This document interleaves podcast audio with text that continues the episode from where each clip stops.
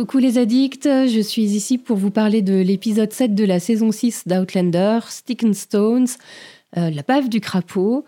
Je m'appelle Aurélie, je suis euh, Outlander addict sur les réseaux sociaux, euh, addict de la série depuis fin 2018. Et dans la foulée, lecture de l'ensemble des, des, livres qui étaient parus à l'époque, donc les huit premiers tomes que j'ai déjà lus deux fois. Je suis attachée à l'univers d'Outlander dans son ensemble. Je suis addict à la série, addict aux livres, les deux, chacun pour ce qu'ils sont.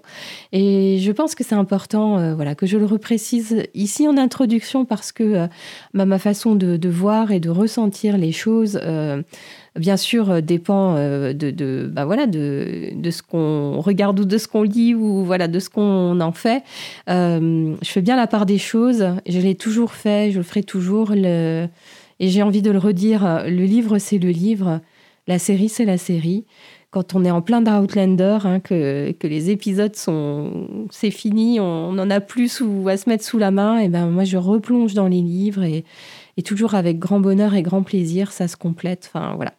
Donc euh, je le dis là parce que euh, cet épisode, euh, voilà, il a été perçu parfois de manière différente selon que on est avant tout fan des livres ou, pas lecteur, enfin etc. voilà, l'attachement qu'on peut avoir au livre, je pense, joue beaucoup sur la perception que l'on a de cette saison 6. Et, et voilà, je pense que ça méritait d'être dit en introduction. Donc j'ai dit je suis Atlanta Radix sur les réseaux sociaux, donc euh, sur Facebook, je suis sur Facebook, sur Instagram, un peu sur Twitter. J'ai un site internet euh, et euh, là pendant la diffusion de la saison 6, je m'attache à, voilà à, proposer un article qui synthétise un petit peu tout ce qu'on peut trouver comme vidéo, comme photo, comme comme coulisses, comme info sur chaque épisode. Donc là, euh, celui de, de, cet épisode euh, n'est pas encore euh, en ligne, mais va l'être dans le courant de, du week-end, les prochains jours qui arrivent. Et en ce moment aussi, je ne sais pas si vous l'avez déjà vu, mais je, je propose des résumés chapitre par chapitre du tome 9 qui n'est pas encore paru en, en français. Hein, ça, ça, ne va plus tarder maintenant. Ça sort au mois d'août 2022, euh, le 17, si je me souviens bien. Euh, mais voilà, si vous êtes tellement impatient de connaître la suite, euh, vous avez des petits résumés, des petites synthèses. Ça ne remplace évidemment pas le livre, mais, mais ma foi, ça peut satisfaire certaines curiosités. Euh, voilà, et ma communauté, oui, euh, je l'ai récemment agrandie en créant euh, bah, une communauté Patreon. Donc c'est sur le site Patreon. Et certains addicts m'ont rejoint dans cette communauté. et d'ailleurs, c'est ces addicts-là, certains d'entre eux qu'on entend dans le live qui suit juste après, parce que ce décryptage, bah, comme je l'ai fait pour toute la saison 6, sera suivi d'un live où on poursuit nos discussions ensemble avec euh, une ouverture encore plus large sur, euh, voilà, sur nos émotions et sur ce qu'on pense des épisodes. voilà pour l'introduction. On passe aux impressions générales.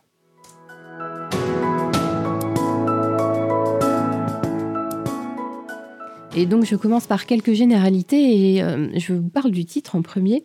Donc, en français, c'est euh, La bave du crapaud, trois petits points. Euh, ça, semble un titre assez peu élégant, mais en fait, le rendu est tout à fait approprié par rapport à, l'expression anglaise Sticks and Stones.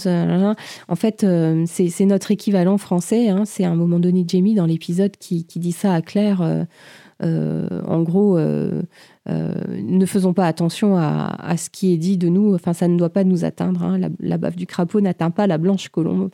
Euh, on a échappé fort heureusement à la traduction littérale qui n'aurait eu aucun sens. Euh, et donc, quand on regarde l'épisode sur, sur Netflix en, en VF, le titre qui est noté, c'est Seul contre tous. Donc, ça fait un deuxième titre qui apparaît sous le titre anglais. bon, je ne sais pas euh, finalement qu'est-ce qui, qui est-ce qui décide de ces titres, pourquoi il y en a deux, enfin, c'est, trop bizarre.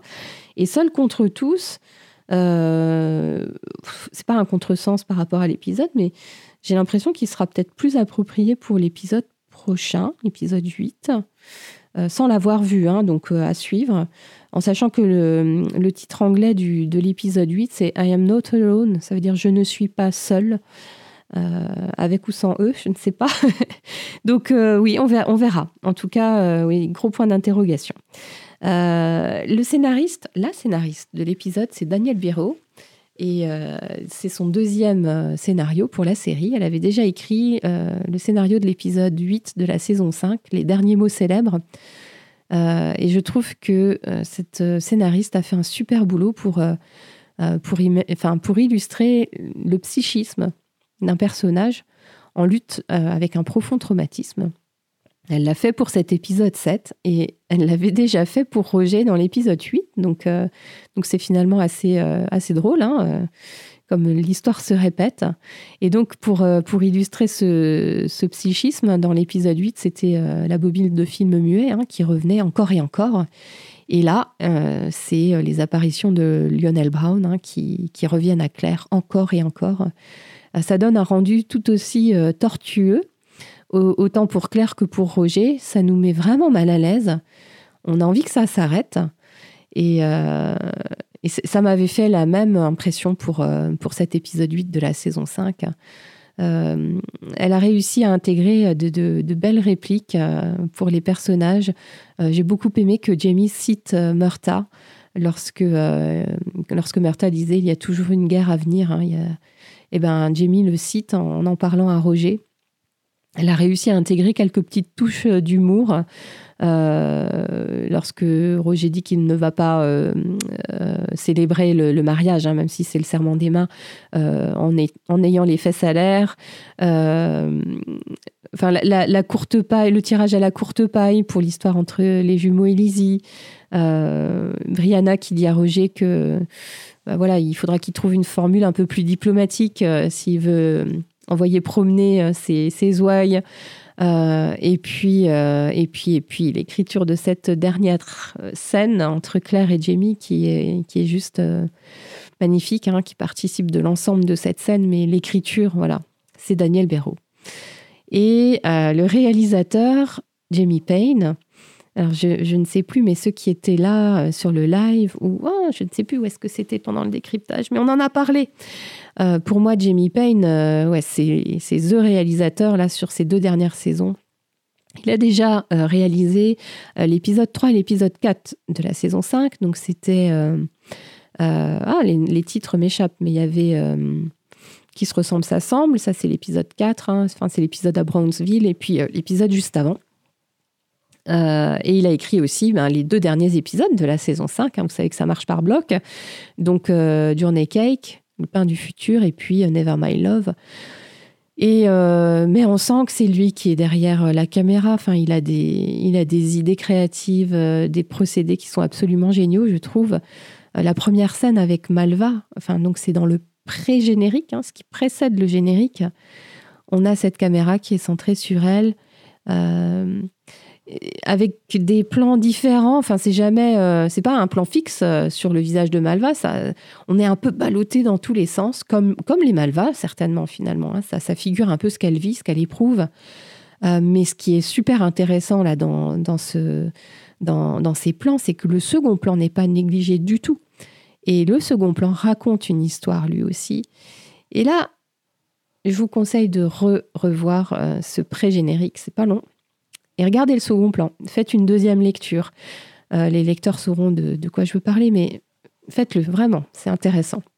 Euh, autre scène qu'on peut, euh, qu'on peut, enfin que moi j'ai remarqué au niveau réalisation, ou alors c'est le montage, mais en tout cas il y a un peu de tout ça. C'est juste, c'est la scène finale entre Jamie et Claire, juste au moment où Claire sort de l'infirmerie Hein, parce qu'elle vient d'avoir une nouvelle vision de, Lionel Brown, bien sûr. Et Jamie l'aperçoit au loin, il est à l'autre bout du couloir.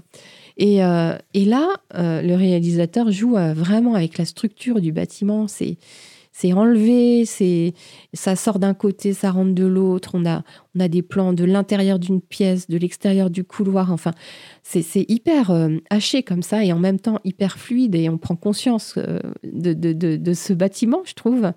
Euh, on voit que Claire est perdue et ça nous perd aussi un peu, en fait, euh, ces, successions de plans.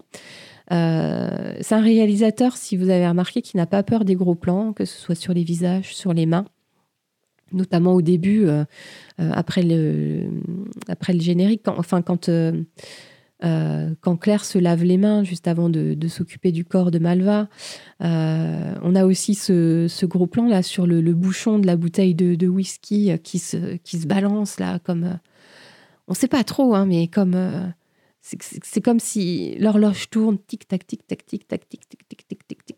Ça donne quelque chose d'assez dérangeant et...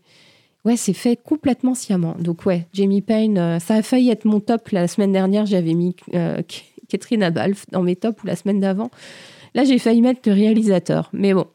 Euh, au niveau de la structure de l'épisode, on a encore une fois un pré-générique, hein, je viens d'en parler, avec un flashback. Euh, alors cette fois-ci, le, flashback est très récent, hein, puisque euh, on voit Malva devant la, congrégation, hein, devant les, protestants. Elle a été forcée par Tom Christie, par son père, de, bah de faire une sorte de mea culpa et de parler devant, devant toute la congrégation. Elle l'avait dit à Claire dans l'épisode 6. Euh, et puis ensuite, après ce, pré-générique, on a un épisode qui pour moi est plus ou moins divisé en trois parties. Donc on a les, suites directes du, meurtre. Hein. Là, on est vraiment tout de suite après le meurtre. On se retrouve avec Malva dans le champ. Euh, ces premières parties. Ensuite, on a euh, toute cette histoire de autour de Lizzie et des jumeaux. Et puis enfin, euh, je le mets à part, mais la, confession de, Claire, hein, les, aveux par rapport à, son mal-être, à, l'éther, et, etc. Donc on a une grosse montée en puissance au, début de l'épisode, avec ben, voilà, les suites immédiates du meurtre, qui est le meurtrier, les accusations, etc., la recherche du meurtrier. Et puis une grande respiration euh, avec l'histoire de Lizzie. Et puis, hop, ça remonte un peu en pression, quoi qu'on lâche un petit peu les choses avec la synthèse du, traumatisme de Claire. Et j'ai remarqué que dans l'épisode, en fait, toutes les intrigues ou tous les personnages sont reliés à Claire ou Jamie. Ils sont vraiment dans toutes les scènes, sauf deux scènes. J'ai re-regardé. Les deux scènes où Jamie et Claire et où Claire, on va dire, ne sont pas présents, c'est lorsque Roger euh, parle de sa vocation à Brianna. Et puis, euh, bah, lorsque euh, Lizzie et, les jumeaux viennent trouver justement Roger pour, pour, se, faire, pour se faire marier. Et je trouve que cet épisode, il va un cran plus loin dans, dans, la connexion entre Claire et Jamie que les épisodes précédents. bien sûr, il y a cette scène finale hein, où il se reconnecte. Mais même au début, en fait, on, voit que Jamie est, plus soucieux, il a toujours ses regards. Euh, quand Claire vient se servir un verre, il est là, il est derrière elle. Il sait, il sent qu'il y a quelque chose qui ne va pas. Euh, lorsqu'elle dit qu'elle va se servir un thé, c'est pareil, il, a la suit pas, hein, mais on voit qu'il s'inquiète. C'est des petites choses qu'on avait peut-être un peu moins au milieu du visage que euh, dans les autres épisodes. Euh, ce qu'on peut dire aussi de l'épisode, c'est qu'il y a peu de progression dans la grande histoire. Euh, je trouve que le laps de temps de l'épisode est finalement très court. Je, pense que c'est à peine quelques jours. Euh, et j'ai envie de dire que la guerre qui avait été mise en avant dans les interviews, les teasers et, quand on nous faisait la promo de la saison hein, depuis cet automne et jusqu'à avant la diffusion, On a beaucoup parlé de la guerre révolutionnaire qui approche, etc. Franchement, là, on ne voit pas, hein, et je pense qu'on l'a peu vu quand même dans le cours de la, de la saison, par petites touches. Ce qui me fait dire que, en fait, les, les enjeux de la saison ne sont pas euh, extrêmement euh, phénoménaux. Enfin, c'est pas, euh, pas la grande aventure, c'est pas les grosses intrigues, c'est pas les grosses batailles. Enfin, c'est complètement différent. Saison 1, saison 2, on avait Culloden qui arrivait. Enfin, donc on était tout Oups, pardon. Rien de grave, rassurez-vous. On était tout le temps tendu vers ça. Euh, là, c'est vraiment un épisode qui est centré sur euh, les personnages, sur les intrigues internes au Ridge, comme de nombreux épisodes de la saison. Euh, voire peut-être tous, sauf peut-être l'épisode 5, Give Me Liberty, où on avait un peu plus cette dimension de, guerre, de, choix à faire, de camps à choisir. Euh, mais globalement, on est avec la famille au Ridge. Euh, et donc, ça montre, euh, voilà, l'internalité des, personnages aussi. Euh, d'ailleurs, dans cet épisode, on a la voix off de, Claire qui est utilisée et ce qui permet de montrer les questionnements internes de Claire. c'est un procédé qui a été repris et utilisé de temps en temps dans la série. Hein. et, en fait, une fois que j'ai dit ça, je, peux comprendre que, cette saison 6 euh, ne plaise pas à, une certaine euh, tranche de, spectateurs en fait qui attendent du grand spectacle, des grosses intrigues, des trucs euh, waouh. quand on attend de l'action, etc. Pour l'instant, on n'a pas eu ça. Je pense qu'on sera quand même un peu servi la semaine prochaine. mais ce qu'on observe surtout, c'est un gros désordre intérieur et euh, si vous voulez mon avis euh, et mon sentiment euh, personnel, c'est que le thème de la saison 6, contrairement un peu à ce qu'on nous a vendu, c'est pas la guerre qui arrive, les choix à faire, mais je pense vraiment que ce thème, c'est la santé mentale de Claire. ça a été développé depuis l'épisode 1 et on a des touches et ça monte crescendo, crescendo, crescendo. Et, et dans cet épisode-là, qui peut-être un peu cette, cette synthèse hein, sur sa santé mentale, c'est on prend conscience de tout ce qu'elle a traversé depuis tout ce temps. Et donc oui, cet épisode euh, ben, est très sombre du coup, hein, et on a et c'est accentué par l'utilisation de ce procédé répétitif euh, qui, qui, vise à nous mettre mal à l'aise, hein, euh, les apparitions de Lionel Brown. il est là tout le temps dans l'infirmerie avec Claire. Euh, et d'ailleurs, la construction de l'épisode fait que on quasiment, euh, enfin une scène sur deux, quasiment, enfin peut-être pas, hein, mais on est dans l'infirmerie avec Claire et on entre dans sa psyché, dans son âme. Et, euh, et l'éther, il est il est quasiment personnifié, c'est presque un personnage à part entière dans, dans l'épisode à un moment donné. Euh, il y a un gros plan, euh, ben, je, parlais de, la réalisation de Jamie Payne, mais voilà ce qu'il fait. Il fait un gros plan sur le, sur le masque et on entend la voix de Lionel Brown. C'est comme si c'était le masque qui parlait à Claire, en fait. C'est euh, ouais, ouais, assez impressionnant. Et autre chose qui me fait dire que l'épisode est très sombre, c'est que Jamie, en fait, son visage est fermé pendant tout l'épisode. Il ne se défroisse jamais. Euh, il est fermé tout le temps. Il veut tuer tout le monde, ou en tout cas, il, c'est un peu ce qu'il dit. Hein. Euh, Hiram Crombie, il le menace. Euh, voilà, en gros, fais attention à tes dernières, à tes prochaines paroles, hein, si tu tiens à la vie. les jumeaux, il veut les mettre au pied de Lizzie si, s'il ne, ne trouve pas à ranger les, les histoires. Avec Obadiah Anderson, c'est, c'est pareil. On sent vraiment qu'il se retient de. Ouais. Et le seul moment où Jamie s'ouvre un peu, où son visage s'éclaircit, c'est quand Roger lui parle de sa vocation et où finalement il lui met une tape dans le dos et il semble approuver en fait. Hein. je vais en parler d'ailleurs.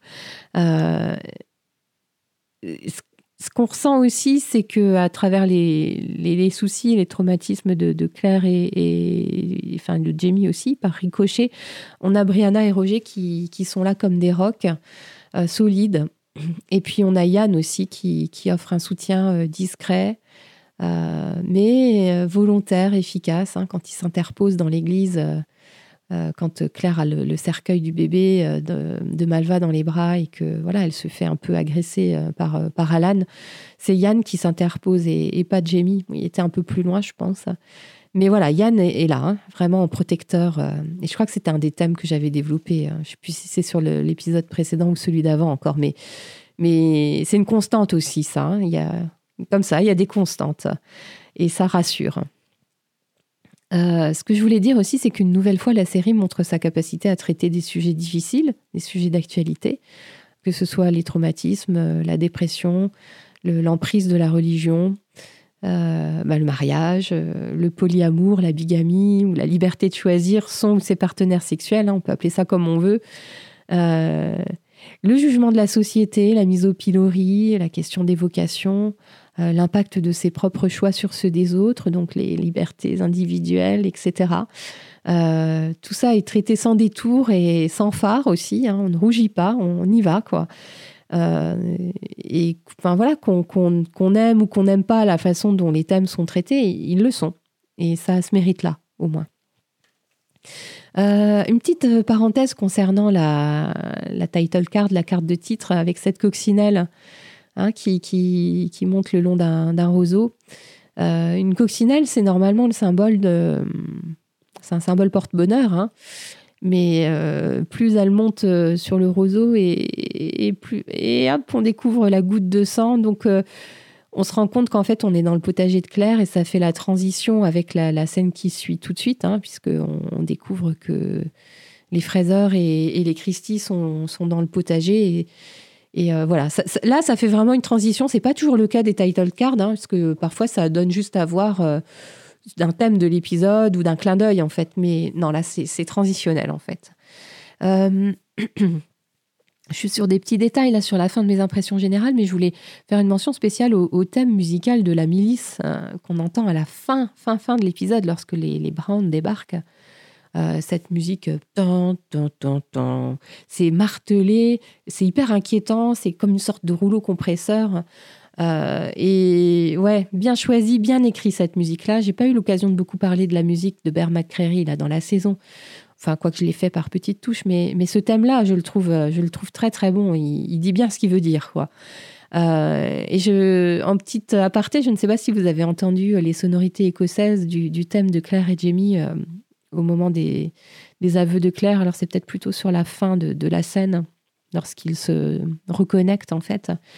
Euh, c'est subtilement amené. Mais euh, dès le premier visionnage, je les ai entendus et ça m'a fait plaisir. Je me suis dit, ah, si on a le thème, c'est qu'on, c'est que ça y est, ils sont reconnectés, quoi. Euh, et alors, c'est pas spécifique à l'épisode, mais euh, j'ai envie de vous parler des, costumes parce que je crois ne pas l'avoir trop trop fait. Euh, et j'ai été interpellée là sur les réseaux sociaux pour, pour, pour donner mon avis sur, sur les costumes de la saison. Alors, la costumière de, la saison 6, c'est Trisha Bigard, c'est la même que celle de la saison 5. Et elle avait remplacé Terry Dresbach, hein, qui avait assuré les, les quatre premières saisons. Et Terry Dresbach, bah, c'est la, la femme de Ron Moore, hein, qui, a été le showrunner sur les trois premières saisons et qui est toujours euh, parmi les producteurs. Hein. donc il a, il a toujours un œil, même si c'est plus distant. Et donc en fait, il y a comme une espèce de continuité entre la saison 5 et la saison 6. Euh, moi, j'ai remarqué qu'on voit souvent les personnages porter le même type de costume. Euh, beaucoup plus que dans. Il y a moins de changements de costume chez les personnages que dans les saisons précédentes, je trouve. Euh, ils sont de facture assez simple, dans des couleurs euh, assez neutres, euh, pour ne pas dire terne parfois. Il y a beaucoup de marron et de bleu en fait. C'est vraiment une dominante. alors pour Claire comme pour Jamie. certains des costumes de la saison 5 ont été réutilisés, c'est assez net. Ça se voit surtout sur le grand manteau bleu de Claire et ce gilet bleu en laine qui m'avait marqué, moi, sur le dernier épisode de la saison 5. Euh, elle, le porte Claire lorsqu'elle est sous le, sous le porche à la toute fin de l'épisode. Et là, dans, cette saison, elle, euh, on voit qu'elle le met de temps en temps. Euh, alors bien sûr, bah, il y a l'utilisation de ces grands tabliers très très amples pour, pour Claire. alors bon, comme ça, elle est à l'aise, mais c'est évidemment une astuce aussi vestimentaire pour, pour cacher plus ou moins la grossesse de, de, Kate. et j'avais lu ou vu ou entendu une interview de la costumière justement qui expliquait la nécessité pour cette saison de rajouter des couches euh, par rapport à la rigueur de, l'hiver écossais. Hein. Ça a été euh, très très rude hein. en début d'année 2021. L'hiver a duré longtemps et avec euh, des grosses chutes de neige, des températures très très froides. Donc c'est pour ça que sur certains épisodes, on voit les personnages porter des... Enfin, on a l'impression qu'ils sont engoncés dans des, dans des choses... Enfin, ils ont plein plein de couches. Dans l'épisode à Wilmington, hein, l'épisode 5, Jamie et Claire sont bien habillés. Ça change un peu puisque c'est des tenues euh, plus euh, chic euh, par rapport à la réception de Flora McDonald. mais Jamie, si vous avez remarqué, est le seul qui ne porte pas de bas blanc. Alors, est-ce que c'est une sorte de rébellion silencieuse par rapport aux, Anglais, hein, à la couronne anglaise, aux, aux aristocrates, etc. Ou est-ce que c'est simplement parce que les fraiseurs n'ont pas les moyens d'avoir des bas de soie? On n'a pas la réponse. En tout cas, euh, ce que je veux dire, c'est que les vêtements sont, tout de même assez loin de, refléter, une opulence chez les fraiseurs. C'est vraiment des, vêtements simples. Euh, les fraiseurs sont des colons de l'arrière-pays, donc ça veut dire que c'est des fermiers en fait. Et ils ont des vêtements en conséquence. Quand on regarde aussi les, autres colons, enfin voilà, c'est plutôt simple. Donc moi, j'ai pas de problème avec la, la, façon dont les costumes ont été faits. On n'est pas dans les fastes de la saison 2, ça c'est certain. On n'est plus en Écosse non plus. Et puis 20 ou 30 ans se sont passés, donc il y a une évolution on est en Amérique, les, tissus ne sont pas les mêmes, euh, c'est plutôt des cotonnades, enfin, c'est plutôt de ce point de vue-là euh, assez euh, fidèle, je pense. Et puis, et puis moi, je fais confiance aux, auteurs, aux producteurs de la série. Il y a toujours ce souci du, du, détail et de coller au plus près de la réalité, donc à mon avis, il n'y a pas d'erreur de ce point de vue-là. Euh, et je termine ces impressions générales pour vous donner un peu euh, mon avis vraiment là sur l'épisode parce que je l'ai, je l'ai apprécié. Il n'y a aucun problème. Mais j'ai un problème euh, dans cet épisode avec l'intrigue de, autour de Lizzie et des jumeaux. j'ai appelé le trouble. C'est comme ça qu'on dit. c'est pas un couple, c'est un trouble. pour moi, il y a un truc qui qui va pas. Enfin, ça. Il vient d'y avoir un meurtre. Il y a aussi un, un gars mort qui se fait couper ses doigts, il y a des personnes qui font des charmes euh, bizarres dans les bois. Euh, ça donne euh, normalement une ligne directrice avec de l'inquiétude, quelque chose de lourd, de, sombre. Enfin, et moi, j'avais vraiment envie de rester là-dedans. je trouve qu'on sort un peu de ça en introduisant là dans l'épisode et en plus en plein milieu, quoi, cette, cette intrigue autour du trouble. ça casse un peu tout ce, bah, tout ce qui a été monté, tout le climat inquiétant, d'inquiétude, un climat d'angoisse qui a été monté juste avant, ça fait d'un coup, ça fait pouf. Alors, euh, j'ai eu l'occasion d'en discuter euh, avec certaines d'entre vous au téléphone ou par Messenger, etc. Euh, c'est clair que ça apporte une respiration dans quelque chose de très sombre. Et, je peux effectivement le voir comme ça. Moi, j'ai été dérangée, en fait, dans une saison très raccourcie, comme celle-ci. On savait qu'il allait y avoir huit épisodes. je ne sais pas si la place de cette intrigue, c'est là, sur la fin, sur l'avant-dernier épisode. Euh, mais euh, voilà, je vais en reparler parce que je, je vois pourquoi. Enfin, j'essaie toujours de comprendre quand il y a un truc qui me dérange, pourquoi ça a été fait, qu'est-ce qui s'est passé, pourquoi c'est là. Il y a toujours une bonne raison et j'ai un avis et j'en parlerai quand je parlais de l'intrigue de, de Lizzie. Voilà, j'étais très longue sur les impressions générales, mais je vais passer à mon top et à mon flop.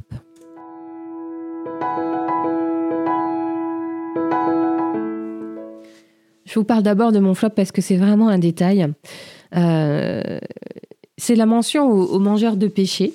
Euh, c'est Yann hein, qui, après avoir fait euh, bah, des recherches en forêt autour du Ridge, a découvert en fait la, cabane du mangeur de péché, l'a trouvé mort et rapporte aux autres bah, voilà, qu'il a remarqué qu'il lui manquait des doigts. Et, et je trouve que ça arrive un peu comme un cheveu sur la soupe dans la discussion.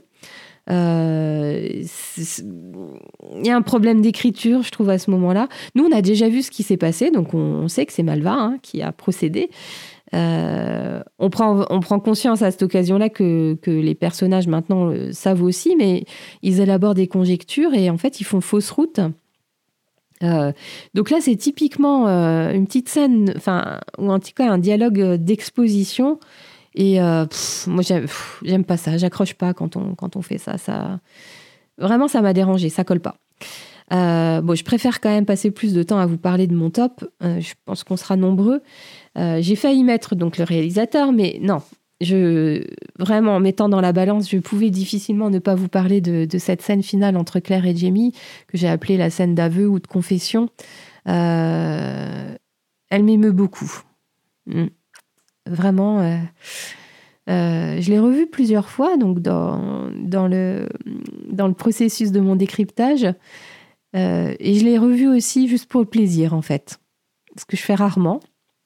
Et elle me tire les larmes à chaque fois. Dans cette scène, en fait, il y a, y a tout, quoi. Il y a l'écriture d'abord, la réalisation. Il y a surtout le jeu de Kat et Sam. La force de cette scène, c'est qu'elle arrive après euh, d'une heure euh, d'épisode sous pression. Et puis après presque une saison complète d'incompréhension par rapport à ce qu'est en train de faire Claire et ce qu'est en train de vivre Claire. Et là, elle lâche tout. Hein. Euh, c'est d'autant plus fort que, ben voilà, compte tenu de tout ce qui précède, en fait. Euh, et la, réaction de Jamie, je la, la trouve semblable à, celle qu'il avait eue dans, l'épisode La marque du diable, dans la saison 1, lorsque Claire lui confie qu'elle vient du futur. Euh, la performance de Kat est absolument incroyable dans l'épisode de la saison 1. Et là, c'est la même chose. On est totalement avec elle. On ressent son angoisse dans sa voix, dans ses mots, euh, dans ses gestes. Regardez euh, ce qu'elle fait avec ses mains. Elle les triture comme ça. Il y a ses épaules complètement renfermées. Le visage aussi, évidemment. Ça, c'est. Il y a tout un jeu scénique qui a été vraiment très très forte pour montrer à quel point euh, Claire est, brisée. Euh, et, j'en parlerai encore euh, enfin, dans, mon thème suivant d'ailleurs, mais elle, a ce, ouais, cette, cette capacité, enfin, ça semble vraiment réel, quoi. ça ne semble pas faux du tout. Quoi. elle, craque complètement. et, et je pense que il faut que je vous parle de, la, de, de Sam aussi dans, dans cette scène. Euh, parce que oui, Kat, elle, elle a beaucoup de, de répliques. Hein, euh, et, Sam, et, enfin, ou Jamie en tout cas, il est, euh, il est plutôt à l'écoute. et il est parfait dans, dans, dans ce rôle-là. c'est la force tranquille. Et Jamie, il brille aussi par sa capacité à écouter. et, et à enfin voilà, à permettre à la parole de se libérer. Et euh, je trouve que ces deux acteurs, hein, Sam et Kat, euh, sont, enfin, parviennent à illustrer euh, ce qu'est un mariage solide à toutes les étapes et dans toutes les circonstances, que ce soit des traumatismes, des pertes, des joies, de la douleur.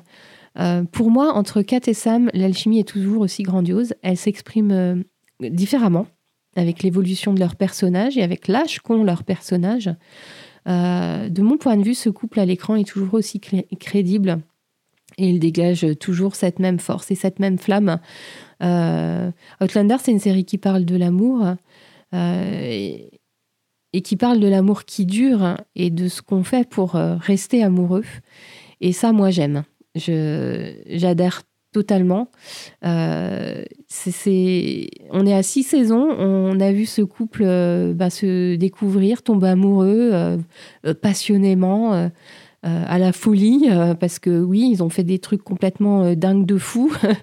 et, là, ils sont posés, en fait. Hein. ils sont, c'est des patriarches sur le Ridge. ils sont entourés de leurs enfants, de leurs petits-enfants, qui vivent eux aussi des traumatismes. Ils sont comme des rocs. Et, et voilà, et quand l'un des deux craque, l'autre est là et, le rattrape. Et, et oui, et c'est ça un, mariage solide, c'est ça un mariage qui dure. Et moi, j'achète, hein. j'achète complètement.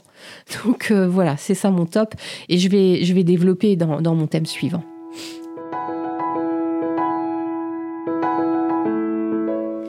Oui, parce que mon premier thème, et c'est pour faire un peu la transition avec mon top, c'est, je l'ai appelé la dépression de Claire. Trois petits points et Jamie dans tout ça. Euh, le processus qui a été enclenché dès le début de, la saison atteint pour moi un sommet dans l'épisode. Euh, comme je l'ai évoqué, il y a ce procédé répétitif qui est très déplaisant, mais qui nous fait ressentir euh, l'oppression, vraiment l'oppression qu'éprouve Claire. et le meurtre de Malva, c'est la goutte d'eau. Hein. Claire, si vous regardez au début de l'épisode, elle parvient même difficilement à exercer son métier elle ne compartimente plus du tout. Elle est, elle est face au corps de Malva. Alors c'est sûr qu'il y a un affect, euh, donc elle, elle veut recoudre hein, ses, plaies, enfin voilà. Euh, mais ses mains tremblent et, elle est complètement affectée. Euh, et voilà, elle peut plus, elle peut même plus être médecin. Et les premières vapeurs d'éther qu'elle prend, on voit, on voit des petites images en flashback et notamment cet oiseau derrière sa fenêtre à Boston. c'est ce c'est ce que j'avais euh, identifié comme euh, la personnification de, Jamie hein, euh, au début de la saison 3, lorsqu'elle est avec Frank à Boston. C'est juste après leur arrivée. Je ne sais plus si, Brianna est déjà née à ce moment-là ou pas, mais voyez, c'est vraiment sur les, les premiers mois de sa nouvelle vie à nouveau au XXe siècle. Euh, et donc elle voit cet oiseau dans ses vapeurs d'éther, un peu comme si euh, voilà, elle, cherchait euh, le secours auprès de Jamie. Et on a cette voix de Lionel Brown qui lui dit que il ne pourra pas la sauver d'elle-même. Donc c'est vraiment le subconscient qui lui parle. Et, et ça, c'est Diana Gabaldon qui le disait, mais Lionel Brown est le reflet de la conscience de Claire. Et d'ailleurs, euh, Lionel Brown apparaît souvent dans, le reflet de quelque chose. Alors au début de la saison, c'était le miroir beaucoup, euh, ou la fenêtre, ou euh, les, vitres des, portes vitrées. il se glisse à côté d'elle, derrière elle, furtivement, ben, un peu comme ses pensées qui assaillent Claire. Hein. parfois, on a des images de, de Lionel. il parle, enfin, on l'entend, mais les lèvres ne bougent pas. Et puis, parfois ça bouge. Enfin, c'est trop flippant. Euh, et ça, bah, ça c'est de la, c'est la réalisation aussi de Jamie Penn. C'est des choix. Hein. c'est et et enfin voilà, je trouve que c'est assez génialissime d'avoir fait revenir l'acteur qui euh, qui est très bon dans ce rôle du très très très méchant dérangeant. Il a vraiment la tête de l'emploi pour ça. Euh, c'est Ned Denehy, je sais pas comment on prononce. Et d'ailleurs, il est au générique. Donc pour dire qu'il a un rôle, quoi.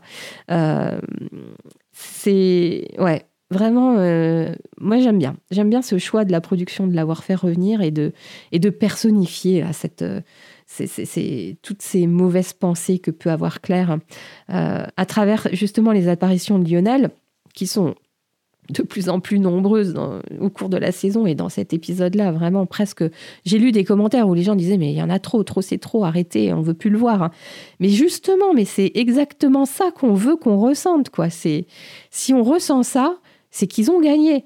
Euh, on, se rend compte que Claire ne subit pas seulement les événements récents, hein, donc éventuellement son agression, le meurtre de Malva, mais elle subit l'ensemble des choix euh, qu'elle a fait dans sa vie euh, depuis son passage des pierres euh, presque 30 ans auparavant. Son, subconscient lui rappelle même Franck, alors qu'on l'a pensé en paix avec cette partie de sa vie. quand il lui dit tu, tu, tu es parti alors qu'il fallait rester, tu es resté alors qu'il fallait partir. Donc là, la voix, la petite voix intérieure, c'est bah, ça parle de Franck et on voit qu'en fait, elle n'a pas réglé ça non plus. Ou en tout cas, c'est ce qu'elle dit à la fin, c'est qu'elle avait tout mis dans des petites boîtes et là, toutes les boîtes se sont rouvertes et tout est perméable, malléable. Enfin, c'est il y a tout qui fuit, quoi. Hein. Euh, elle fait un premier aveu, hein, une première étape à Jamie euh, en lui disant, ben ouais, j'ai rien vu parce que j'avais pris de l'éther pour... Euh, bah, pour pas parler à Malva. et Jamie réagit pas vraiment.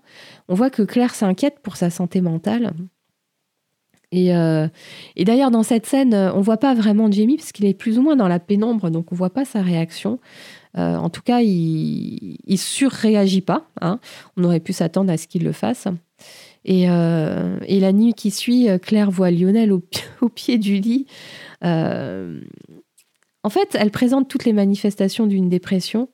quand on en est au point où on remet en cause tous les choix et toutes les choses qu'on a faites dans sa vie, euh, quand on questionne son identité, hein, c'est ce qu'elle fait, euh, Dr Rowling, Beecham, euh, Dr Claire, Madame Fraser, enfin tout ce qu'elle entend. Et, de la même manière, elle questionne son identité, et puis elle, se rend coupable de tout. Hein. Elle l'avait déjà fait dans l'épisode Face, lorsque, lorsque Jamie sort de la Bastille, et qu'ils ont cette discussion absolument qui prend au trip aussi. Et elle avait déjà dit c'est de ma faute, et là elle le redit. En fait, on voit qu'elle a tous les fantômes de, son passé aussi qui reviennent la hanter. Euh, bref, là, on, prend vraiment conscience euh, dans l'épisode qu'il y a, tout. Il n'y a, rien qui va en fait. Elle ne se raccroche à rien du tout. Et, euh, et même ce petit oiseau, ce, ce, Jamie, en fait, on lui dit mais non, mais il va pas te sauver de toi-même. et, et tous les fantômes de son passé qui la hantent. Ça, ça me fait penser à la, remarque de Monsieur Bug. Enfin, c'est par la bouche de Brianna qu'on en entend parler, où il dit que les gens assassinés se transforment en fantômes. Et donc, en fait, les, fantômes de Claire, c'est pas nécessairement des gens qu'elle a qu'elle a tués, hein, mais enfin quoi qu'il y en a certains dans le lot aussi. si on prend Gaylis ou Dougal ou euh, euh, non Blackjack, c'est pas elle quand même. Mais euh, donc en fait, elle, ouais, il y a, y, y a elle fait pas du tout la part des choses. C'est ça que je veux dire. Et on a ce même procédé hein, que dans l'épisode 1 où on a les voix, les paroles de, de, bah de, de Black Jack Randall avec les, je sais plus comment ils l'ont dit en, France, en français, mais en anglais c'est Beautiful Lies. C'était le nom qu'il avait donné au portrait euh, qu'il avait dessiné de Claire euh, dans l'épisode Le commandant de la garnison. Euh, et tout ça accompagné par un bruit de tonnerre. Donc, ouais, c'est génialissime. Claire ne peut pas non plus ne peut plus non plus en fait mettre à distance l'opinion des gens, ce qu'ils pensent d'elle. Claire, on l'a toujours connue euh, plutôt euh, affirmer ce qu'elle pense et ne pas avoir peur de dire ce qu'elle pense. Et là, elle a peur de l'opinion des, des, autres. Donc, c'est.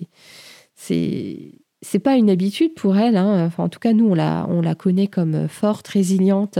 Et là, on voit qu'elle n'en peut plus, en fait. Euh, c'est pas Superwoman. Hein. Et on voit même qu'elle avait des petits doutes sur le fait qu'elle ait pu éventuellement tuer Malva.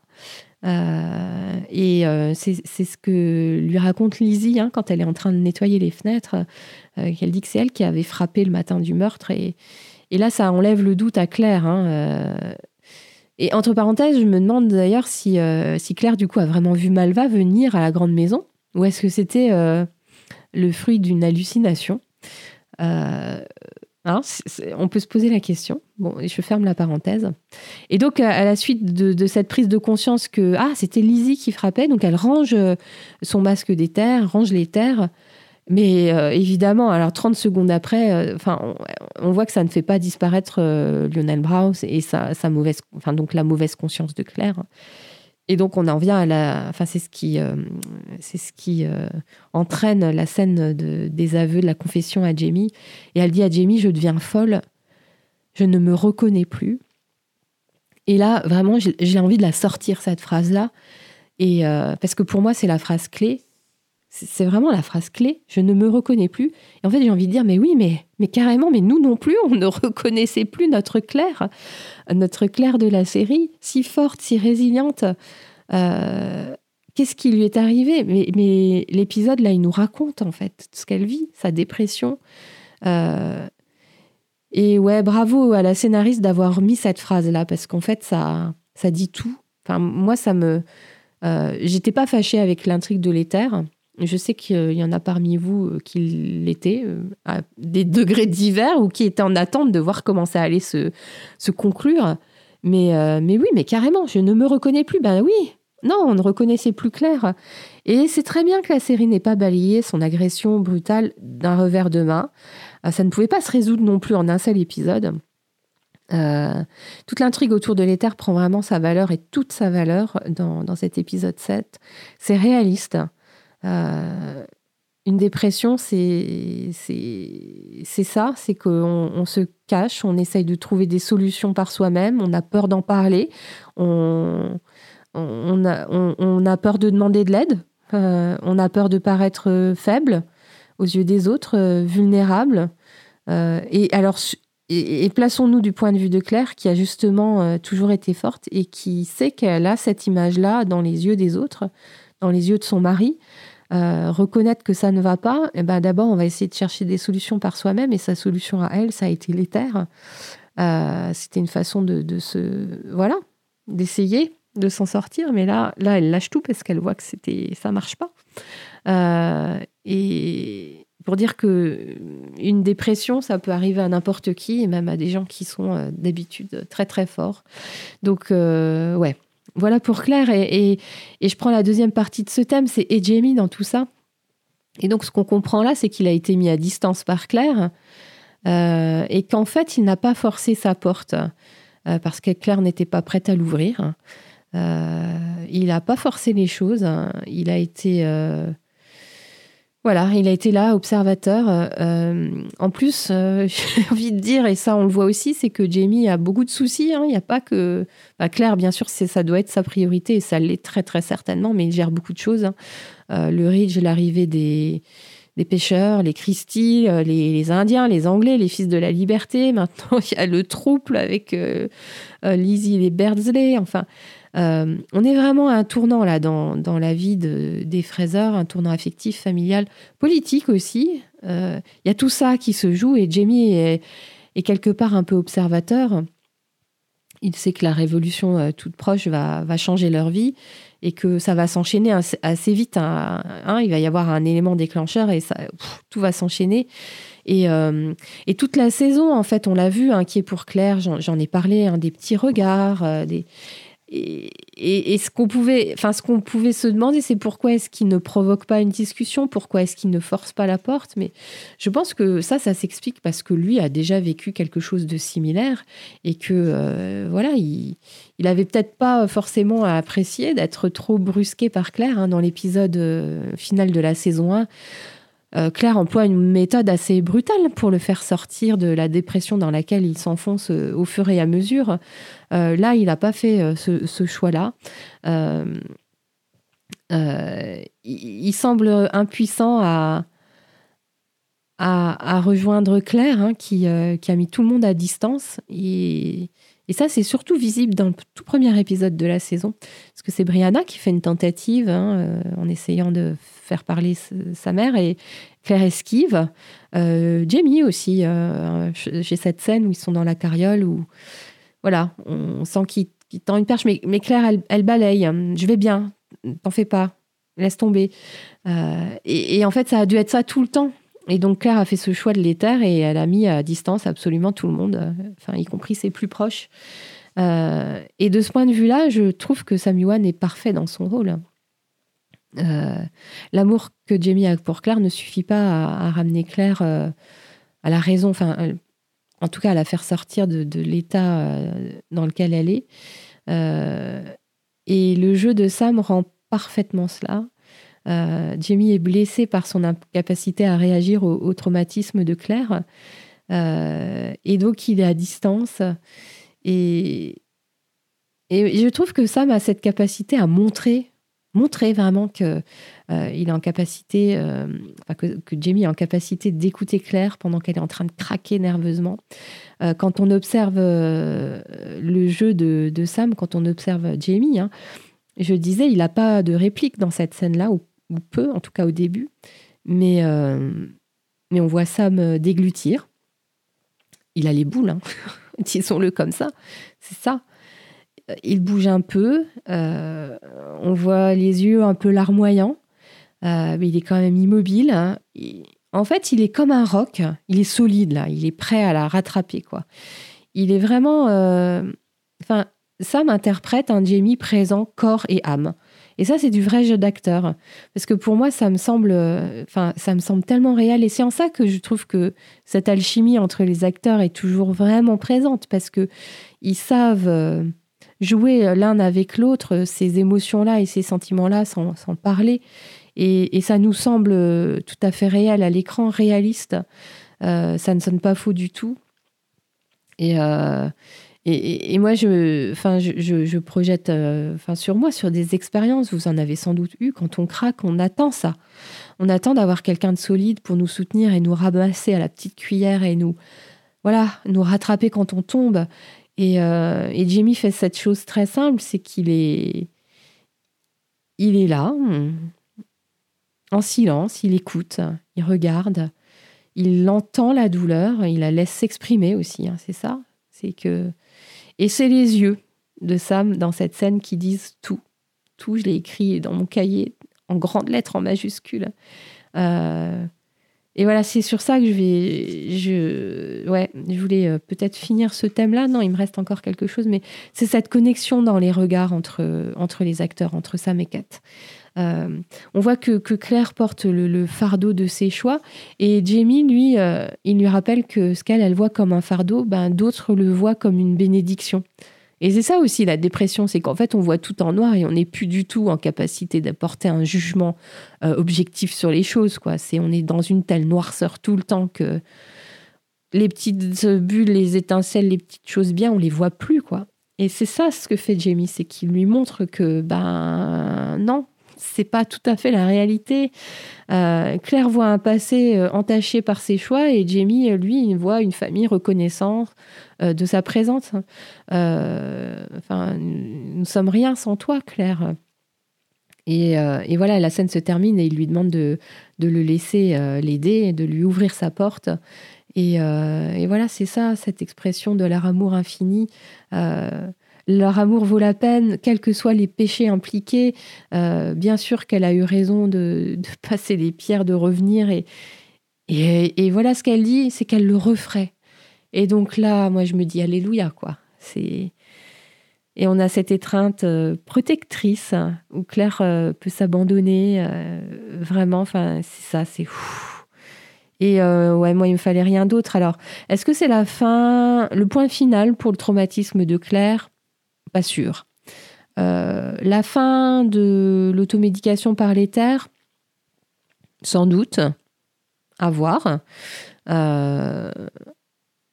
Bon, en tout cas, la scène se termine et la scène d'après où ils sont tous les deux, ils sont en train de se préparer une table pour le déjeuner euh, ou le dîner, on ne sait pas trop.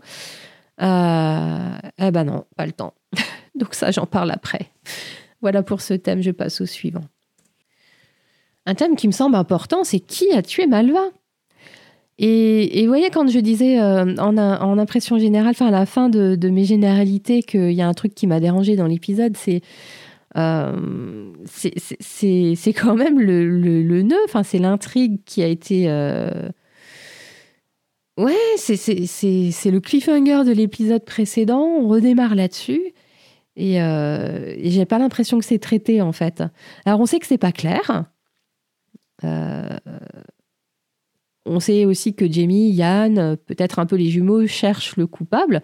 Euh, ce qu'on ne sait pas, c'est comment ils s'y prennent. Enfin, ils n'ont pas les techniques d'enquête que, que, peuvent avoir nos enquêteurs du 21e siècle. Euh, bon, en tout cas, le tribunal de la rue semble avoir euh, son coupable tout désigné. Hein. la seule personne, en tout cas, qui, du point de vue de, cette communauté, avait les moyens, le mobile et l'occasion, c'est Claire. Et elle le dit elle-même. alors nous, nous, spectateurs, téléspectateurs, nous savons intimement que ce n'est pas elle, c'est proche aussi. Euh, mais alors, qui reste-t-il? Euh, Alors, est-ce que ça pourrait être Madame Bug? Ah, Franchement, elle m'inspire pas du tout, cette dame. Et alors, du coup, son mari, dans l'épisode, là, non plus. Hein. Euh, c'est les. Comment on appelle ça Les gouvernants de, Claire et, Jamie à Fraser's Ridge. Mais euh, ils sont mesquins, en fait. Madame Bug, euh, déjà dans l'épisode précédent, a traîné partout, là. Et là, l'intervention qu'elle fait, où elle craint pour le scandale, la réputation, Ouais, pour moi, les bugs m'apparaissent vraiment sous un autre jour. Alors, de là, les accusés de meurtre, je n'irai peut-être pas jusqu'à là, mais voilà, en tout cas, même eux, en fait, semblent tourner le dos aux fraiseurs, alors que c'est des, ils sont proches, quoi. Ils vivent sous le même toit. Donc, euh, c'est complètement hallucinant pour moi. Alors, est-ce que ça peut être les jumeaux? Probablement pas. Ils étaient visiblement euh, très, très occupés. Euh, est-ce que ça peut être un des amants de Malva? Alors, on en connaît au moins deux, Yann et puis, et puis Obedaya Anderson. en tout cas, Obedaya s'en défend. Euh, Yann, hum, on a du mal à y croire. Euh, mais, mais, mais, mais, euh, Yann, voilà, il a, il est un peu indien, hein, il est un peu sanguin aussi. Donc, hum, est-ce que ce serait une femme jalouse, justement, puisque Malva, elle semble avoir eu la possibilité, la capacité de mettre dans son lit des hommes mariés. En tout cas, c'est ce qu'elle, c'est ce qu'elle a dit. et souvent, les, les meurtriers, c'est, il faut chercher parmi les proches. Alors, est-ce que ça pourrait être son père euh, son frère, un rôdeur, est-ce qu'on aura la réponse? Est-ce qu'on aura la réponse dans la saison 6 j'ai des doutes du coup, vu comme ça a été construit, il ne nous reste plus qu'un seul épisode. Alors, je n'ai pas l'impression qu'on nous. Enfin, en tout cas, on nous a pas dit qu'il allait durer plus longtemps que les autres. Peut-être que ce sera le cas, mais j'ai des doutes. Euh, bon, ce qui est sûr, c'est que euh, et, ce qui me fait douter euh, qu'on aura la réponse sur le meurtrier de Malva dans cette saison, c'est que voilà, les Browns viennent arrêter Claire. Donc, s'ils réussissent à arrêter Claire, c'est qu'on arrête de chercher le, meurtrier et le coupable. Donc, quand il y en a un qui est tout désigné, voilà, hein, c'est on n'a pas les, pas Perry Mason hein, qui cherche à, défendre les, les, gens accusés à tort. donc, moi, ce qui me déroute un peu, c'est l'attitude de Tom Christie vis-à-vis de sa fille. c'est la religion qui semble prendre complètement le pas sur la notion de famille. pour Tom Christie, l'âme de Malva est une âme damnée, donc il ne veut pas l'enterrer en terre consacrée c'est waouh pour moi ça c'est très très euh, choquant avec moi ma vision du 21e siècle. Euh, pour moi c'est la famille avant tout quel que soit euh, voilà ce qu'on qu'on ait fait. Par contre ce qu'on peut remarquer quand même à propos de Tom c'est qu'il n'est n'est pas aussi vindicatif vis-à-vis de Claire que qu'il qu'il aurait pu l'être dans les tout premiers épisodes de la de la saison. On voit qu'il est ému quand quand quand Claire euh, euh, trouve euh, ces, belles paroles, hein, qu'est-ce qu'on va dire à son enterrement hein, C'est ce que, ça inquiète Tom. Claire lui dit, voilà, qu'elle avait une lumière en elle, une flamme.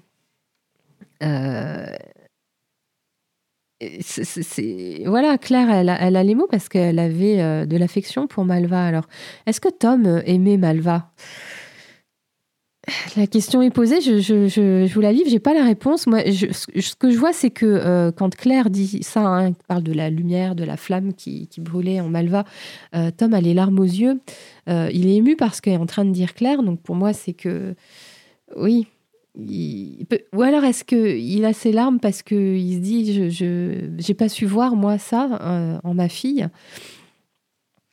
Donc ouais, point, point d'interrogation. Euh, ce que j'aime beaucoup dans cette scène-là, hein, puisque j'en parle et je ne crois pas que j'aurai l'occasion d'en reparler, c'est la façon dont le, bébé a été euh, déposé sur Malva. Euh, c'est mouvant. donc parce que voilà, les, deux là sont morts et, et ça a été posé de, façon très délicate et très humaine. Et oui, c'est Claire hein, qui, qui, a sans doute fait ça et je trouve ça beau. C'est ouais un peu plus tard, hein, euh, puisqu'on est en train de parler des Christie et voilà de, cette confrontation entre les Christie et les Fraser, hein, dont on a une illustration là au début de l'épisode et puis un peu plus tard euh, dans, l'église. Euh, elle et, enfin Claire et Jamie sont empêchés de, porter les cercueils. Hein, il manque un quatrième homme pour Malva. Jamie fait un pas et non, c'est non. Et Claire voit le cercueil du bébé euh, bah, qui n'est pas emporté en même temps que Malva et euh, elle se dirige pour le prendre et c'est l'intervention un peu euh, virulente de d'Alan. et ce qu'on voilà, ce qu'on voit, c'est que c'est Alan qui refuse que, Jamie porte le cercueil. C'est lui qui s'interpose aussi quand c'est Claire qui va chercher le cercueil. Et c'est pas Tom. C'est émouvant d'ailleurs la façon dont, Alan attrape ce, petit cercueil. Euh, du bébé. Euh, et mention, mention spéciale à Yann, hein, euh, dont, j'évoquais la présence discrète et protectrice. C'est lui qui s'interpose quand Alan menace Claire. il est là avec un œil menaçant. voilà. Yann, on touche pas à sa tante Claire. Hein, et ouais, et là, il le montre, euh, il le montre vraiment. Euh, dernière, euh, enfin ça, c'est une petite chose que je voulais mentionner. Moi, je me suis interrogée sur le fait qu'il y ait si peu de monde dans cette église. ça s'explique. je me suis dit, ah bah oui, c'est Covid, forcément, ils n'ont pas blindé l'église. non, il y a, une, une, explication, à mon avis, qui tient à l'intrigue et à l'histoire. C'est que Malva, en fait, c'est une pécheresse. Et donc, dans cette communauté ultra portée sur la religion, bah euh, voilà, enfin les, les funérailles d'une pécheresse, euh, ça vaut pas la peine d'y aller. Hein. Donc ouais, il y a vraiment que les très très très proches des Christie et donc c'est pour ça qu'on voit Hiram Cranby et son épouse. Et puis bah il y a, y, a, les Fraser quoi, parce que eux ont insisté pour que Malva soit enterrée dignement. Euh, voilà pour ce thème. Dans le thème suivant, je vais vous parler de Roger, mais sous l'angle de euh, voilà, les fraiseurs, euh, tout le monde se détourne d'eux, ils sont tout un tas de, soucis. Est-ce que Roger peut être un, facteur d'apaisement euh, dans, la communauté du Ridge, en fait, entre les opposants aux et, puis leurs défenseurs Alors, on les a pas beaucoup vus. Hein. Où sont Ronnie Sinclair Ah, les noms m'échappent, mais il y, a, des colons qui sont arrivés quasiment en même temps que, que Jamie et Claire et qu'on a vu dans la saison 5, qu'on a très peu vu là dans cette saison. Euh, on a l'impression qu'ils sont vraiment tout seuls. Et, d'ailleurs, dans le procédé euh, de, réalisation de l'épisode, on, voit, euh, là pour le coup, pour moi, de manière un peu trop répétée, ces regards en coin et de travers de la part de, ben, des, des personnes un peu lambda hein, qu'on voit juste dans les comme ça au second plan, mais on voit ses regards et c'est souvent en fait. Donc ils sont tout seuls et est-ce que Roger peut faire le lien? Puisque finalement lui, euh, ben, il s'est un peu euh, imposé comme le prêcheur euh, de cette communauté de protestants. il est vraiment cette force tranquille. C'est une saison, je trouve, où Enfin, moi, je trouve qu'il n'y a rien de détestable dans ce Roger-là. On ne peut que l'aimer et l'admirer. je fais un petit clin d'œil à, Jessica, si tu m'entends, si tu es sur le chat. Euh, mais voilà, il fait pas de vagues, il est présent quand il faut. Euh, il semble apprendre de ses erreurs hein, euh, avec Amy McCallum. Hop, ok, ouais. Donc je vais arrêter, puis je vais envoyer quelqu'un d'autre faire ses petits travaux. En plus, ça a été un questionnement dans la saison 5, c'est trouver sa voie, qu'est-ce que je vais faire dans ce siècle, est-ce que j'ai ma place, etc. Et parce que bah, c'était pas vraiment un choix hein, de venir et de rester au 18e. Ils ont essayé de partir. Mais là, on voit qu'il a accepté ce choix. Hein. Il avait. le dernier épisode de la saison 5, il avait dit Bon, bah, ok, c'est là notre maison. Donc... Mais là, il trouve sa vocation. Donc, c'est. Euh, il arrive au bout d'un cheminement, euh, notre Roger. Et je trouve ça bien. Euh, ça n'a pas été une longue et grosse intrigue. ça a été un peu disséminé, mais c'est là. Euh, ce que, j'ai bien aimé, c'est que Monsieur Bug lui renvoie quand même encore certaines de ses incapacités. Hein. Euh, lorsqu'il lui parle d'aller, euh, en gros, égorger le cochon et faire du bacon, on voit que c'est pas le truc de, de, Roger et que c'est une petite pique de la part de, de Monsieur Bug. Ce qui fait que j'ai dit tout à l'heure que c'est, ce couple-là était pas très sympathique en fait. et donc on a cette, cette belle scène avec Jamie qui, qui scelle euh, ce qui est devenu leur relation. Euh, ils se parlent vraiment d'égal à égal. Euh, on, sent quand même que, que, Roger vient chercher une sorte de d'approbation, d'assentiment, hein, de, voilà. Il en parle à Jamie, mais il le fait, ouais, dans une relation mature et j'aime bien. c'est je pense que c'est important pour, pour, euh, pour, pour Roger, cette histoire de vocation, parce qu'il en parle à, Jamie avant d'en parler à Brianna. Euh, il ne veut pas paraître lâche, ni aux yeux de sa femme, ni aux yeux de Jamie, en fait. Je sais pas s'il se justifie, mais en tout cas, euh, il voit très vite que Jamie le comprend. Et ça, ça, ça, le, ça lui enlève un poids et ça l'allège beaucoup. Et plus tard, on voit que Brianna accepte également sa vocation. Hein. Elle, elle, sent qu'il est fait pour ça. Euh, d'ailleurs, le visage de Brianna s'éclaire quand elle lui dit ça. Euh, et, voilà, Brianna, elle a des, inquiétudes euh, de femme moderne, je trouve. Et je trouve que cette discussion-là est très moderne et j'adore. Parce qu'il dit, bah, Brianna lui dit, ouais, mais ok, mais alors ça va avoir quoi comme impact sur notre famille est-ce qu'on va voir des gens débarquer euh, jour et nuit chez nous euh, pour, euh, pour que tu les écoutes? Et, et, Roger balaye ses inquiétudes d'un revers de la main avec cette très belle phrase, hein, c'est qu'il fera toujours passer sa, femme et son, son, fils, ses enfants, avant, avant sa vocation. Et qui ne rêverait pas d'entendre ça de la part de son conjoint, compagnon, compagne hmm. Et donc oui, je disais, euh, Roger, le lien entre les fraiseurs et les protestants, ou c'est un pont en tout cas. Hein. Euh, il a accepté comme prêcheur, à défaut d'être réellement pasteur. Euh, au début de l'épisode, il était même prêt à aller voir les Christie hein, pour, ouais, pour les écouter, hein, accueillir leur chagrin. on sait et on sent qu'il est écouté, il n'est pas rejeté. Donc ça, ça tient à la religion qu'il partage. Euh, le problème, c'est que bah, les Mackenzie vont quitter le Ridge. Euh, et donc, les, protections et les barrières euh, autour de Claire et Jamie bah, disparaissent les unes après les autres. Hein. après le départ de Fergus et Marsali, on a alors le départ de Brianna et Roger, même si c'est provisoire, mais en tout cas, quand les Browns débarquent, ils sont pas là. donc, ouais, la protection. Euh, d'ailleurs, un, petit, enfin, petit clin d'œil sur l'aspect protecteur de Roger aussi vis-à-vis de, des fraiseurs, vis-à-vis de Claire. C'est lorsque Obedaya Anderson est sur le, devant de la maison, sous le porche avec Jamie, puis Roger est là aussi. quand ça commence à s'envenimer un petit peu et que les paroles de Bedaya sont pas très sympa et dirigé vers Claire, euh, Roger, il ferme la porte. Il va fermer la porte. Donc ça, c'est c'est un petit geste qui a l'air de rien, mais quand on le remarque, on se dit oui, il est prévenant en fait. Et ça, c'est le Roger que j'aime. Euh, si Jessica veut m'en laisser un petit morceau. Et mon dernier thème, ben, c'est la... J'ai noté en titre la bigamie de Lizzie. Euh, c'est le trouble. C'est effectivement euh, l'intrigue la plus légère de, l'épisode. Et, pour autant, euh, c'est pas, c'est vachement sérieux pour, pour Lizzie. Ça semble même très profond pour, pour ce trouble. Et autant je, questionne la place de cette intrigue au sein de cet épisode, Autant je ne questionne pas l'intrigue et euh, ça fait partie des choses que j'ai bien aimées dans le tome 6. Euh, donc j'ai aucun souci avec, euh, avec, ça. Hein. c'est juste que dans, dans, le, dans le livre, pour replacer un petit peu le contexte, c'est vraiment super parce que ça, ça prend un tour vraiment drôle. Oui, drôle, je peux dire comme ça.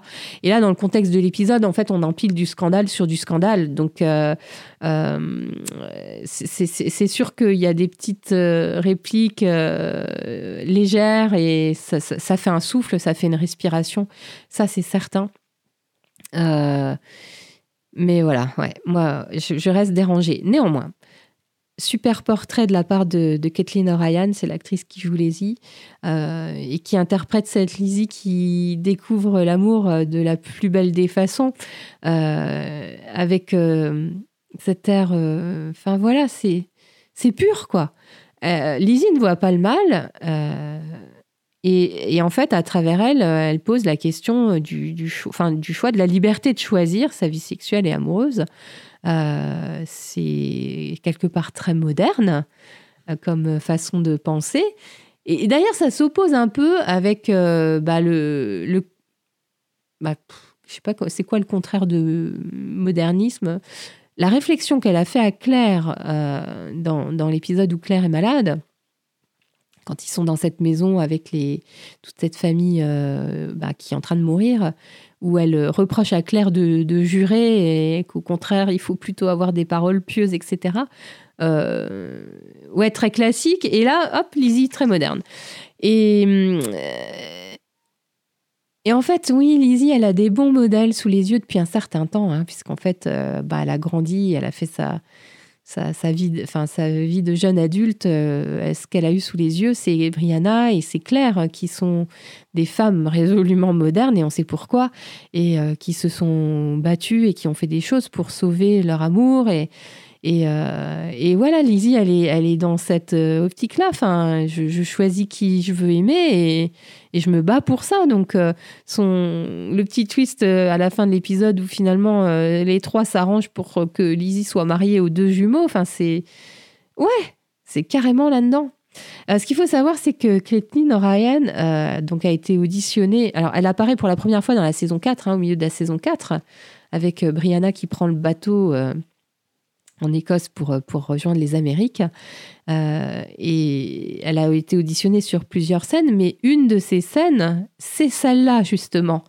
Euh, donc, pour vous dire que, et c'est pas la première fois qu'on entend ça, hein, c'est que les personnages, bah, comme, bah, voilà, comme il y a les livres, le matériel source, ils sont auditionnés sur des, sur des tournants, en fait, pour leurs personnages, sur des choses importantes pour la série. Et, et c'est en fait ça me fait quand même mal de le dire, mais c'est la première vraie scène euh, pour, euh, pour ce personnage de Lizzie. Et euh, quelque peu dommage que ça arrive à l'avant-dernier épisode de, de, la, de la saison 6. Euh, et donc, ouais, je reviens sur ce que je disais. Donc, dans, dans le contexte de cet épisode, c'est empiler du scandale sur du scandale. Et en fait, j'y vois quand même un parallèle avec, euh, avec l'histoire de Malva. Donc, on a ces deux jeunes femmes qui se retrouvent enceintes, n'étant pas mariées. Euh, Claire sait, parce que elle en fait l'expérience justement là, à ce moment-là, que les mots et les rumeurs peuvent être tout à fait dévastateurs. Alors peut-être qu'une Claire plus jeune et avec moins de soucis immédiats, aurait eu un autre discours face à Lizzie, puisque, puisque notre Claire est quand même bien placée pour savoir ce que c'est que d'aimer deux hommes et, de voilà, la bigamie, elle l'a, elle l'a expérimenté. Alors même si c'était sur deux siècles différents, mais néanmoins. Euh, et oui, puisque je suis en train de parler de, cette réaction de Claire, la, scène entre Lizzie et Claire, elle est, euh, elle est belle, elle est bien jouée aussi. La réaction de Claire est, géniale. Hein. Enfin, on, sent quand même que, enfin, c'est, elle est choquée, en même temps amusée et et puis elle fait face à cette euh, innocence de Lizzie hein, qui se confie sans détour, euh, euh, en toute innocence, avec du bonheur dans la voix, dans les yeux, sur le visage. Lizzie ne peut tout simplement pas choisir. c'est c'est une seule âme dans deux corps. Et donc bah, le choix c'est c'est vite, c'est vite réglé par Jamie. Hein. C'est, on tire à la courte paille. Euh, c'est très rapide. Euh, ce, que je regrette, vous voyez, dans, cette scène-là, c'est que on aurait aimé être triste en fait pour euh, l'un des deux jumeaux, celui qui finalement bah, perd à la courte paille. c'est joué comme ça. Enfin, l'acteur Paul Gorman qui joue les, deux jumeaux. Il y a quelque chose, hein, mais moi je suis pas emportée parce que bah, on nous a pas assez montré les jumeaux, quoi. Euh, j'ai du mal à investir cette histoire-là. Euh, heureusement que je suis lectrice, j'ai envie de dire, parce que je, m'y attendais et j'ai su percevoir les petites choses qu'on nous a données euh, par bribes depuis le début de la saison. Mais. Ouais. Pour qu'on ait un attachement émotionnel, il faudrait qu'on ait passé un peu plus de temps avec eux, qu'on ait vu plus de choses. Là, c'est pas le cas. Euh, je, fais une petite note parce que euh, dans une petite parenthèse, dans la scène euh, bah, de la courte paille dans l'écurie, c'est la première fois cette saison qu'on voit les jumeaux face caméra côte à côte ensemble. donc ça, c'est la magie du cinéma. Hein. J'ai écouté le live justement de Paul Gorman et Kathleen O'Ryan et Paul l'explique très bien. En fait, il tourne deux fois la, scène. Hein, et, puis après, c'est assembler tout ça au, montage. Donc il y a un écran vert ou un écran bleu, enfin bref, euh, magie du cinéma. Euh, et donc je ferme la parenthèse sur les, procédés euh, cinématographiques et je reviens sur le, cœur de la scène. Lizzie, je l'ai dit, hein, elle se laisse pas faire. Elle est mariée à Casey, bah non, elle aime les deux, donc elle se fait marier au deuxième. Elle se joue de Claire et Jamie, enfin ils se jouent tous les trois hein, de Claire et Jamie en allant trouver Roger. Euh, c'est plutôt culotté, euh, alors que Roger, lui, ne l'est pas. et donc, euh, voilà, j'aime beaucoup la, tête de Brianna et la tête de Jamie lorsqu'ils se rendent tous compte que Lizzie les a bien eus. Brianna, elle a une tête un peu glups. Et Jamie, non, il est colère, lui. Hein. son visage se referme à nouveau. il est, on, sent qu'il a des envies de meurtre aussi à ce moment-là. Euh, et donc, ce parallèle supposé entre les histoires de Lizzie et Malva sont quand même euh, néanmoins différents. Euh, Malva, elle, elle porte la honte de ce qu'elle a fait, alors que Lizzie ne voit absolument pas le mal. personne n'a assumé la, paternité de, l'enfant de, Malva, alors que Lizzie, ben, elle elle a deux pères potentiels qui sont prêts à assumer en plus. Euh, la grossesse a été vue comme une malédiction pour Malva. Et pour le coup, euh, bah, c'en est une, hein, puisque voilà. Euh, mais pour Lizzie, sa grossesse est une bénédiction, c'est un miracle. et surtout, ce qui fait absolument toute la différence, c'est que Lizzie a la protection de sa famille, enfin des, des fraiseurs ce qui n'a pas du tout été le cas de Malva, hein, qui n'a pas du tout été soutenu ni même par son père. Euh, donc on, sent déjà que ça ne va pas se passer de la même manière pour Lizzie et que euh, bah, ce scandale qui, arrive au Ridge, euh, il a été géré et, il va continuer d'être géré très très probablement. Mais on verra quand. Voilà pour ce dernier thème.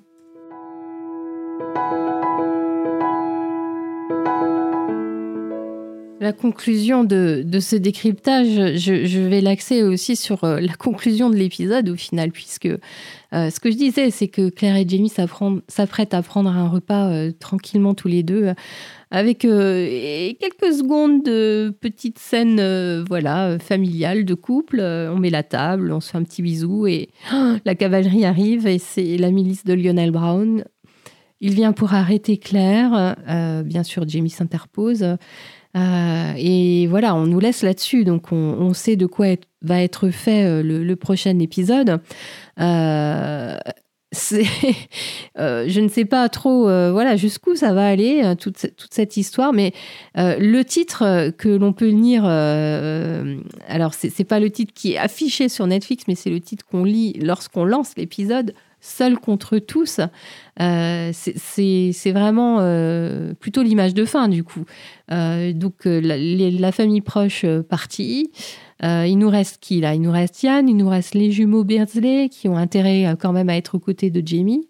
On a les bugs en fait. sont partis aussi. Enfin, bon, en plus, voilà, j'ai des doutes sur le fait que ce soit des vrais protecteurs, mais pour le coup, ils sont partis encore une fois à River Run, donc. Hein, euh, qui reste-t-il pour défendre et aider les, fraiseurs euh, Pas grand monde.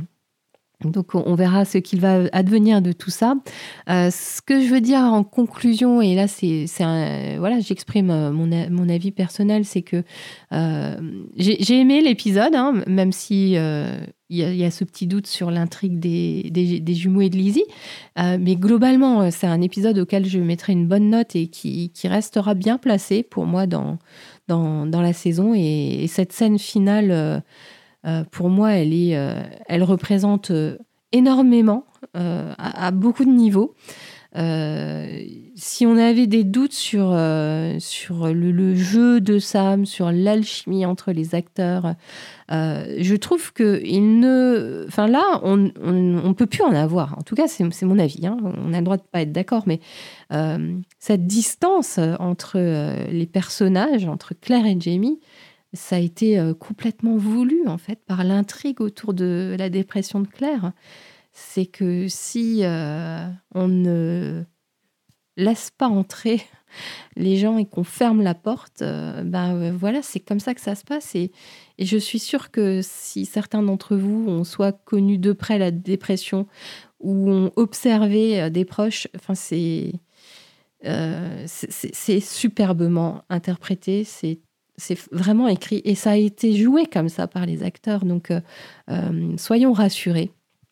Je pense qu'il n'y a aucun doute que que ce qu'il y a entre les acteurs et ce qui fait que la mayonnaise a pris depuis le début et qu'on a continué à regarder, c'est toujours là. Mais simplement, quand on nous donne des choses à interpréter, qu'il y a une histoire à jouer, où il y a de la distance nécessairement, enfin, tant mieux si on la sent et qu'on et qu'on regrette le temps d'avant.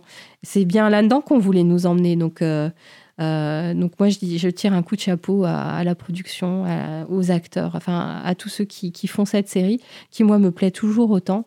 Euh, la Claire de la série, c'est la Claire de la série. Évidemment, la Claire des livres est différente. Il y a des choix qui sont faits pour la série pour que ce soit télévisuel.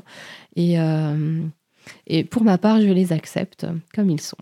Alors, ce décryptage, je crois, euh, est plus long que tous les autres.